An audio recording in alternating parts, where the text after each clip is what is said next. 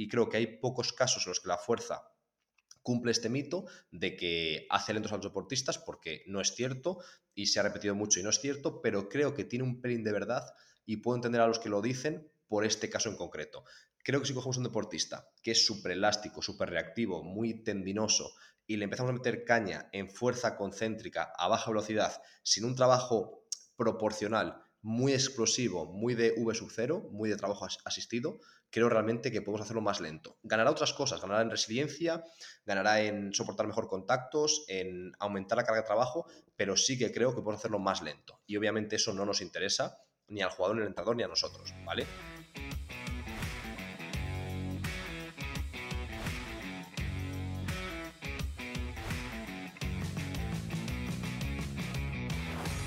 Hola compañeros, aquí estamos una semana más y hoy la verdad es que me apetece muchísimo hacer el podcast porque aunque todos los temas que grabo obviamente me gustan y me apasionan, creo que el de hoy es de los, de los temas preferidos, de los que más me gusta hablar, estudiar y leer y al final creo que también es la clave o sí, yo creo que diría que es la piedra angular de cualquier prepa y lo que nos hace mejorar, ayudar a nuestro equipo y también diferenciarnos de otros preparadores físicos. Básicamente, ¿qué es? Pues nuestra propia metodología de entrenamiento en baloncesto y en concreto eh, de la fuerza, porque la vemos un poco como la piedra angular. Entonces vamos a ver en el, episodio de hoy que no es eh, puramente fuerza, aunque si nos podemos teóricos todo es fuerza, pero bueno, ya sabéis a qué me refiero, que no es solamente fuerza, hay más temas que, que importan y que trataremos, pero podríamos resumirlo como nuestra metodología y en concreto la mía, la de Álvaro, porque al final es la nuestra Sport, pero hoy voy a daros un poco más las pinceladas mías personales ya que yo estoy haciendo el podcast, entonces hay ligeras diferencias entre Jaime y yo, aunque nuestra filosofía general es muy similar, ¿vale? Entonces, básicamente sería nuestra guion mi metodología de entrenamiento de la fuerza en baloncesto. Antes de comenzar, quería comentaros que, como habréis visto seguramente en redes sociales, muchos de vosotros, hemos lanzado justamente eh, la metodología, un curso de metodología de entrenamiento de la fuerza en baloncesto. ¿Por qué lo hemos sacado eh, ahora? ¿Por qué saco este podcast además? Porque esta, este curso en concreto no lo hacemos nosotros, no lo hacemos ni Jaime ni yo, sino que, que lo hace, perdón, eh, Manu, el probador físico de UCAM de Murcia. Él es un tío que, que además de ser buena persona y humilde, creo que realmente trabaja súper bien y creo que es muy interesante escucharle. Por esa razón le propusimos hacer esta formación, se animó y la ha sacado. No hay muchas oportunidades de escuchar a, Manu, de hecho hace pocas formaciones y por suerte las hace para, para nosotros casi siempre. Y simplemente deciros que si os interesa, escribidnos por Instagram, cualquier tipo de, de mensaje, mensaje privado, por ejemplo, y os explicaremos cómo acceder y en qué consiste esa formación. Bueno, ahora ya podemos comenzar con, con el episodio. Y como os hemos comentado, la idea es explicar la metodología de entrenamiento de la fuerza que seguimos en Asesport, ¿vale? Hemos comentado en muchas formaciones muchas pinceladas o lo hemos comentado en diferentes cursos. La idea es, en este podcast, verla desde una forma bastante holística y en siguientes episodios acabar de ver esa visión completa e ir desglosando cada pieza. ¿Por qué? Porque es un tema muy complejo como para darle un solo episodio. Eh, nos llevaría solamente dos o tres horas y mucha gente se asustaría solamente de ver la duración. En cambio, así con pequeñas píldoras, creo que nos va a gustar más y lo vamos a disfrutar más, ¿vale? Entonces, en primer lugar, yo diría que una pieza clave que vemos en las Sport es la evaluación. Es decir, creo que la evaluación es la brújula, es el GPS que nos dirige y que nos dice un poco por dónde ir. Si no la saltamos o si no lo hacemos todo bien que deberíamos, creo que al final tomaremos más decisiones porque aunque el trabajo que hagamos sea bueno, si no sabemos en qué dirección tenemos que ir, es muy probable que no, que no demos lo que necesita cada deportista o que a lo mejor demos justo lo que no necesita. Por lo tanto, creo que la evaluación va a ser clave. ¿Qué haremos con esa evaluación inicial? Al final es una evaluación compleja, no nos referimos solamente a hacer el FMS, sino algo mucho más holístico, mucho más amplio.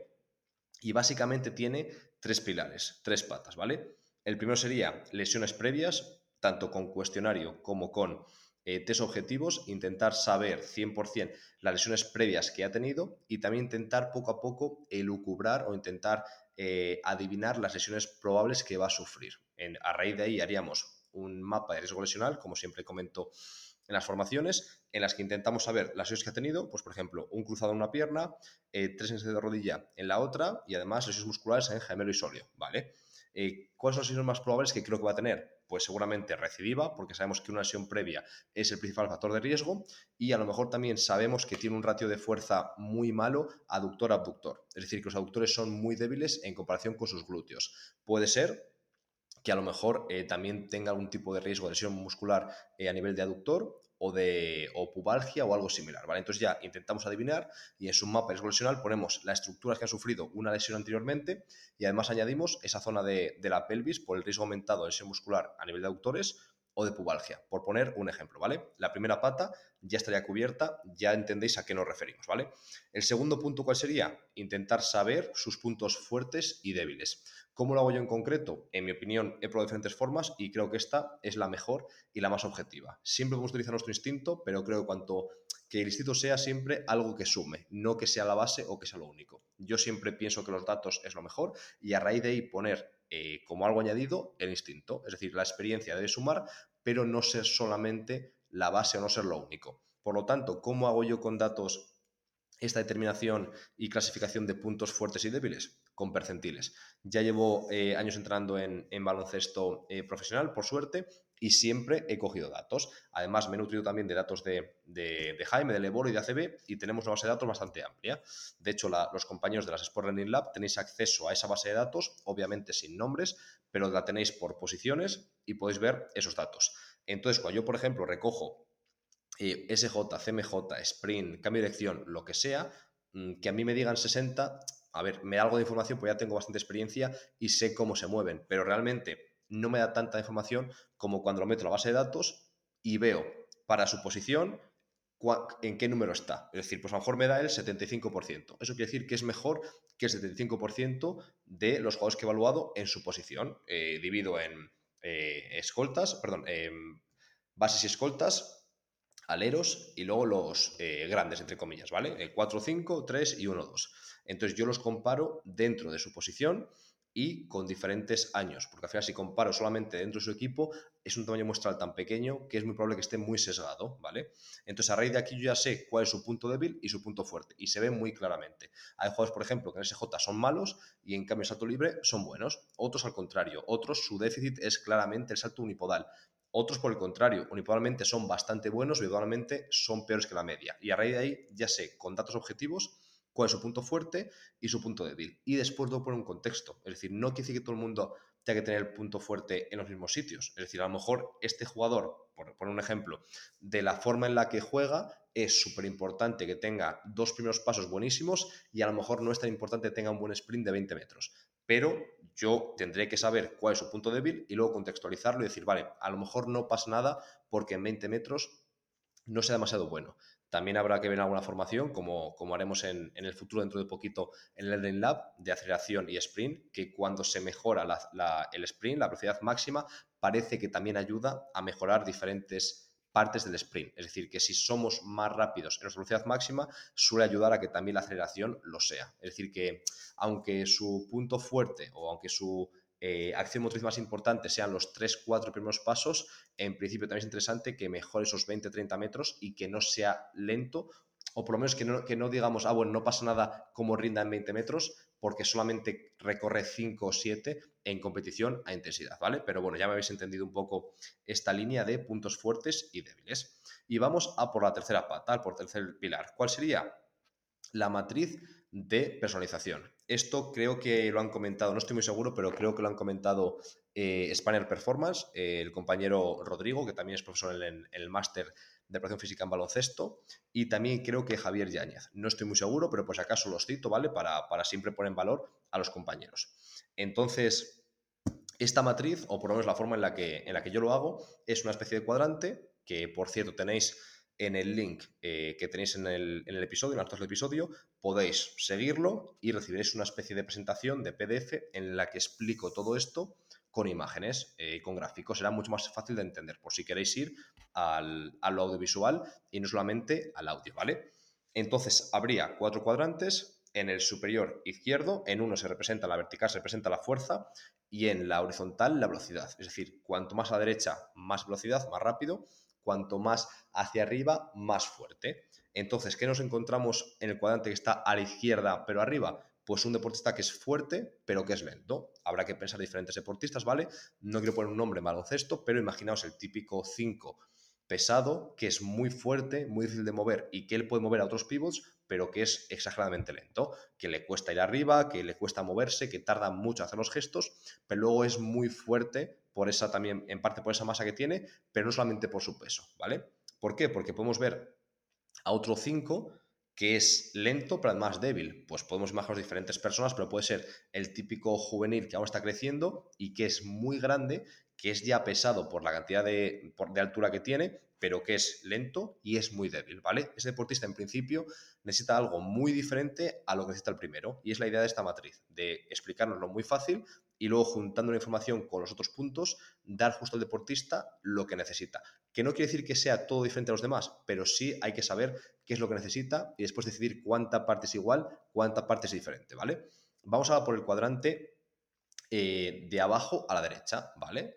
Eh, ¿Qué nos encontraríamos? Pues un deportista débil, porque está en la parte baja, es decir, la parte cuanto más arriba más fuerte, cuanto más abajo más débil. Como estamos abajo, ese deportista es débil. Pero como está a la derecha, es rápido, ¿vale? Cuadrante abajo a la derecha. Un deportista débil y rápido. Podéis pensar diferentes deportistas, pero en baloncesto creo que hay muchos. Hay muchos eh, escoltas, bases que son súper rápidos, súper explosivos, pero que tienen muy bajos valores de fuerza. Luego hay otros, por ejemplo, que también son fuertes, pero ya luego iremos en esa, en esa línea y ese cuadrante. Pero de momento vamos a pensar esa persona que es súper delgadita, normalmente muy tendinosos, entre comillas, que aprovechan mucho ese reflejo miotático, refleja mucho esa elasticidad musculotendinosa y muy poca fuerza concéntrica. Pues seguramente necesite algo diferente que el resto de cuadrantes. Y por último, ¿qué tenemos? Pues obviamente lo mejor posible. Una persona que es fuerte, y además rápida. Deportistas bien entrenados. Se me ocurre también que gente que no sea en baloncesto, pues por ejemplo, a lo mejor algún fútbol americano, que son exageradamente fuertes, pero se mueven rapidísimo, ¿vale? Pues en, baloncesto también habría un montón de, de ejemplos, los típicos americanos musculados explosivos que tienen mucha fuerza concéntrica y además son muy explosivos.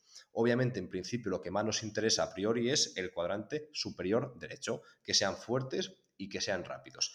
Pero no solamente eh, hay que perseguir ese cuadrante, sino que una vez que tenemos un perfil concreto, hay que adaptarnos y darle lo que necesitamos, ¿vale? Vamos a explicar a grandes rasgos cómo lo haríamos y cómo lo hacemos, de hecho, y después en el siguiente episodio vamos a ir a ejercicios concretos y a explicar estrategias concretas, ¿vale? Aunque luego eh, ya os comento que en, el documento gráfico lo veréis más claro, ¿vale?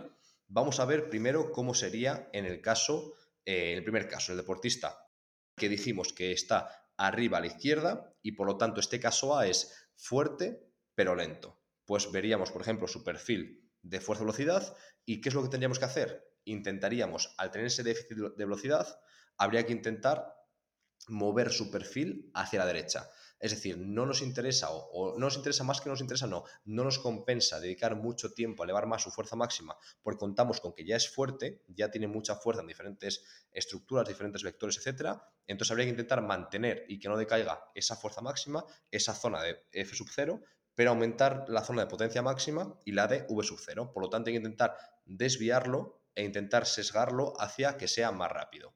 ¿Qué pasaría ahora, por ejemplo, en el segundo caso que explicamos? En el cuadrante, en el primer cuadrante, abajo y a la izquierda.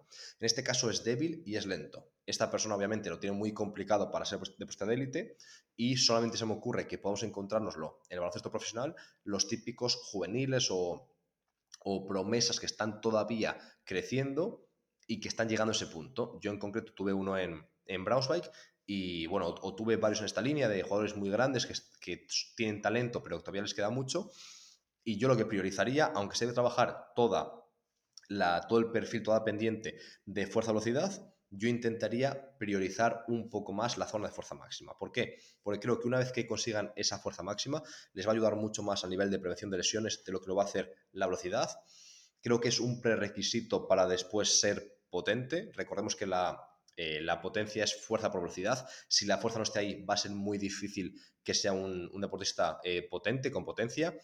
Y por lo tanto, eh, pongamos más o menos que tenemos, por ejemplo, cinco niveles de intensidad, cinco niveles de prioridad, le pondría a la velocidad y a la zona de potencia-velocidad a lo mejor 3 sobre 5, es decir, es muy importante, pero a la fuerza le pondría 5 sobre 5. Es decir, creo que ese deportista cuanto antes tiene que ser mucho más fuerte de lo que es y a la vez, obviamente, trabajar la zona de potencia máxima y V sub 0 para que sea cada vez más rápido. De esta forma, ese deportista tiene que intentar ir muy poco a poco en diagonal hacia el cuadrante de arriba a la derecha, de fuerte y rápido, pero de momento vamos como haciendo una especie de curva, de parábola, para acercarnos más a la zona de fuerza, porque nos urge más que la zona de velocidad, ¿vale? Vamos ahora al tercer caso, el cuadrante de abajo a la derecha, en el que el deportista es débil, pero es rápido. De esto creo que hay bastante y tenemos dos aproximaciones. Yo os voy a contar la que yo, mm, en la que yo creo a día de hoy que puede ser que el futuro cambie, ¿vale? Creo que en estos deportistas lo, lo más lógico, entre comillas, o lo más teórico sería, vale, pues como tiene un déficit de fuerza, pero no velocidad, vamos a meterle mucha fuerza máxima, lo justito de velocidad para no perderlo y así que sea más fuerte y más compensado. En parte creo que estaría bien, sobre todo a nivel de prevención de lesiones, creo que eso ayudaría a que fuese un deportista mucho más resiliente, pero creo que tenemos el riesgo realmente de hacerlo lento. Y creo que hay pocos casos en los que la fuerza cumple este mito de que hace lentos a los deportistas, porque no es cierto y se ha repetido mucho y no es cierto, pero creo que tiene un pelín de verdad y puedo entender a los que lo dicen por este caso en concreto. Creo que si cogemos un deportista que es súper elástico, súper reactivo, muy tendinoso y le empezamos a meter caña en fuerza concéntrica a baja velocidad sin un trabajo proporcional muy explosivo, muy de V sub 0, muy de trabajo asistido, creo realmente que podemos hacerlo más lento. Ganará otras cosas, ganará en resiliencia, ganará en soportar mejor contactos, en aumentar la carga de trabajo, pero sí que creo que podemos hacerlo más lento. Y obviamente eso no nos interesa ni al jugador, ni al entrenador, ni a nosotros, ¿vale? Entonces, ¿cuál es mi enfoque en ese caso? Creo que habría que intentar eh, muy poco a poco aumentar su fuerza máxima, es decir, al principio, por ejemplo, un volumen mínimo, a lo mejor dos series de tres repeticiones perdón, a la semana, después dos de seis, después mm, otro ejercicio más, muy poquito a poco aumentar su fuerza máxima, mientras le damos unos estímulos muy buenos con más volumen, no porque sea resistencia ni mucho menos, pero con más cantidad de, de seis o repeticiones en la zona de potencia máxima y V sub cero con diferentes ejercicios. Por ejemplo, este deportista va a hacer esta semana eh, dos series de tres repeticiones en sentalla unipodal, está sentado en un banco y se levanta con 30 kilos eh, sujetado tipo eh, pues goblet, con los, con los dos brazos, ¿vale? agarrando esa mancuerna. Y eso para él ya es fuerza máxima. Y muy poco a poco a lo mejor hace cuatro, luego cinco, luego seis, luego otro ejercicio, a lo mejor peso muerto rumano. Pero mientras tenemos una cantidad de trabajo, por ejemplo, de saltos ligeramente lastrados, más trabajo asistido de velocidad, más eh, trabajo estilo de salto, más balón medicinal, diferentes eh, vectores, formas, direcciones, etcétera, para que ese deportista siga mejorando su explosividad, su explosividad, siga siendo cada vez más elástico, más reactivo, más rápido y muy poco a poco también aumentamos su zona de su cero. De esta forma creo que el riesgo es mínimo a la hora de que se sienta menos explosivo, más lento y poco a poco irá confiando más en esa parte de fuerza creo que si queremos aún curarnos más en salud, en ese tipo de deportistas puede ser muy interesante, y yo lo hago, eh, lo hago bastante, trabajo excéntrico a alta velocidad. Como hemos dicho muchas veces en redes sociales y en diferentes formaciones, eh, por ejemplo, los dos cursos que tenemos de fuerza excéntrica, que están dentro del, Learning Lab, eh, realmente la fuerza tiene prácticamente solo ventajas, pero sí que tiene una desventaja. Y es que la fuerza, tanto la máxima como la hipertrofia, etcétera, etcétera, en general produce un aumento de las fibras tipo 2A y una reducción en proporción de las 2X. Es decir, en principio nos hacemos un poco menos explosivos, sobre todo en, ese, en, esos gestos tan a alta velocidad. Entonces, seguramente generemos mucha más potencia, fuerza, etcétera, con cargas eh, pesadas, muy pesadas, ligeramente pesadas, pero cuando estamos totalmente sin carga o incluso asistido, es probable que generemos un poco menos de, de potencia o por lo menos que la generemos, la generemos un pelín más tarde. ¿Vale? Entonces, como se ha visto esto con diferentes protocolos de entrenamiento de fuerza, eh, que nos aportan muchísimas cosas, pero esto en concreto no nos aportan algo, incluso nos pueden restar, lo que se ha visto es que con trabajo de fuerza excéntrica a alta velocidad mantenemos la proporción de fibras 2X y algunos estudios también se aumenta, que eso ya es la leche, y eso es dificilísimo y es algo que casi cualquier deportista obviamente por los colectivos, el baloncesto en concreto, quiere. A lo mejor no un maratoniano, pero obviamente por los eh, colectivos lo que cuenta es lo explosivo que seas, lo rápido, lo ágil, no tanto que consigas estar tres horas haciendo un gesto a mediana intensidad, ¿vale? Por lo tanto, en esos deportistas puede ser interesante empezar con trabajo excéntrico, alta velocidad, con diferentes gestos y poca eh, resistencia, y muy poco a poco ir aumentando la resistencia del peso de ese gesto, a la par que trabajamos todo el trabajo de V sub 0 y explosivo y con poco volumen el trabajo de fuerza máxima. De esta forma es raro que le hagamos perder velocidad o explosividad, ¿vale? Y por último, vamos al último perfil, al mejor, al que ya está bien, que es un deportista que es fuerte y además es rápido. En este caso, ¿qué haríamos? Obviamente intentar seguir mejorando, pero yo le daría mucha más prioridad a intentar eh, que sea resiliente, es decir, que el deportista se lesione lo menos posible, intentar que tenga resistencia a esa fuerza o a esas acciones explosivas, es decir, si tú ya eres fuerte, ya eres explosivo, ya eres rápido, ¿tiene sentido seguir mejorando eso? Pues puede ser que sí, si puedes mejorarte un 2%, un 1%, estará genial y vamos a por ello, pero quizás tiene más sentido mejorar un 20%, un 30%, un 40% tu RPA o tu RSA Recordemos que la RPA es Repeat Power Ability, RSA Repeat Sprint Ability, es decir, la resistencia a las acciones explosivas repetidas o a los sprints repetidos. Entonces, a lo mejor tiene más sentido centrarnos en, vale, tú ya me saltas X centímetros una vez, quiero que me saltes X menos 2%, pero en 20 ocasiones, ¿vale? Y en vez de perder un 30% como pierdes ahora, vas a perder solo un 2%. Seguramente eso le sume más a su rendimiento que el aumentar un 1% su salto vertical, ¿vale? Entonces, esa es un poco la idea de este cuadrante, de, este, de esta matriz de personalización. Entonces, vamos a recopilar un poco lo que hemos contado, que hemos hablado bastante, ¿vale? Aunque ha sido poquito rato, hablo muy rápido. En primer lugar, eh, lo que hemos dicho, esta es nuestra metodología concreta de entrenamiento de la fuerza, basada obviamente en evidencia científica, pero basada muchísimo en ensayo y error durante estos últimos 10 años, probando, fallando, eh, ajustando cosas y a día de hoy, en el futuro seguramente cambie detalles, pero a día de hoy es lo que más me convence con diferencia. Y creo que aunque cambie detalles, no voy a cambiar radicalmente porque ya está muy depurada. Tenemos tres patas. El primer pilar son las sesiones previas, creo que es clave, a intentar utilizar un cuestionario más test objetivos para crear ese perfil de riesgo lesional que se basa mucho en lesiones previas y también intentar adivinar las lesiones eh, venideras por factores de riesgo extraídos de, esos, de, esos, de esa batería de test. La segunda pata o segundo pilar son los puntos fuertes y débiles extraídos eh, mediante esa batería exclusiva de test en la que comparamos sus datos con los percentiles eh, o con los datos que tenemos y extraemos los percentiles de ese jugador, recordemos, el 20% es que es mejor que el 20% de la base de datos, es decir, es peor que el 80%. Automáticamente sabemos si está en la mediana o por abajo o por encima y cómo de cerca está de ser el mejor o de ser el peor, ¿vale? Y después esta matriz de personalización, intentando ir un poco más fino, hilar un poco más fino y a esta parte más cualitativa, ¿vale? Es decir, que, nos hace falta eh, si queremos priorizar más la fuerza, la velocidad, este tipo de, cosas como os he explicado, ¿vale? A raíz de aquí, ¿qué haríamos? Establecer objetivos a corto, medio y largo plazo.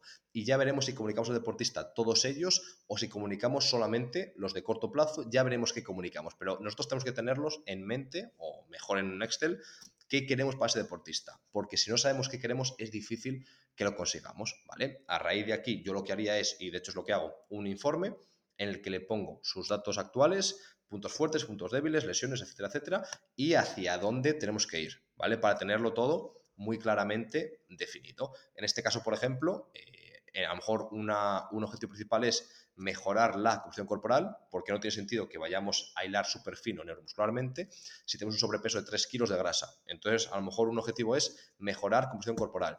Otro objetivo, intentar aumentar la fuerza máxima, porque no es tan óptima como deberíamos o como debería ser. Y por otro, reducir la simetría en tren inferior, entre piernas, a la hora de producir fuerza, tanto en CMJ como en SJ, como en un test isométrico, por ejemplo, de aducción de cadera. ¿Vale? Ya tengo esto y ahora lo delimito en el tiempo, ¿vale? Entonces, con estos tres pilares, creo los objetivos y ya puedo llevarlos a sesiones de entrenamiento dentro de los microciclos, dentro de los ciclos eh, un poco mayores de entrenamiento, tipo mesociclos, para ir mejorando esas cualidades, esos test, esas variables que yo considere, ¿vale?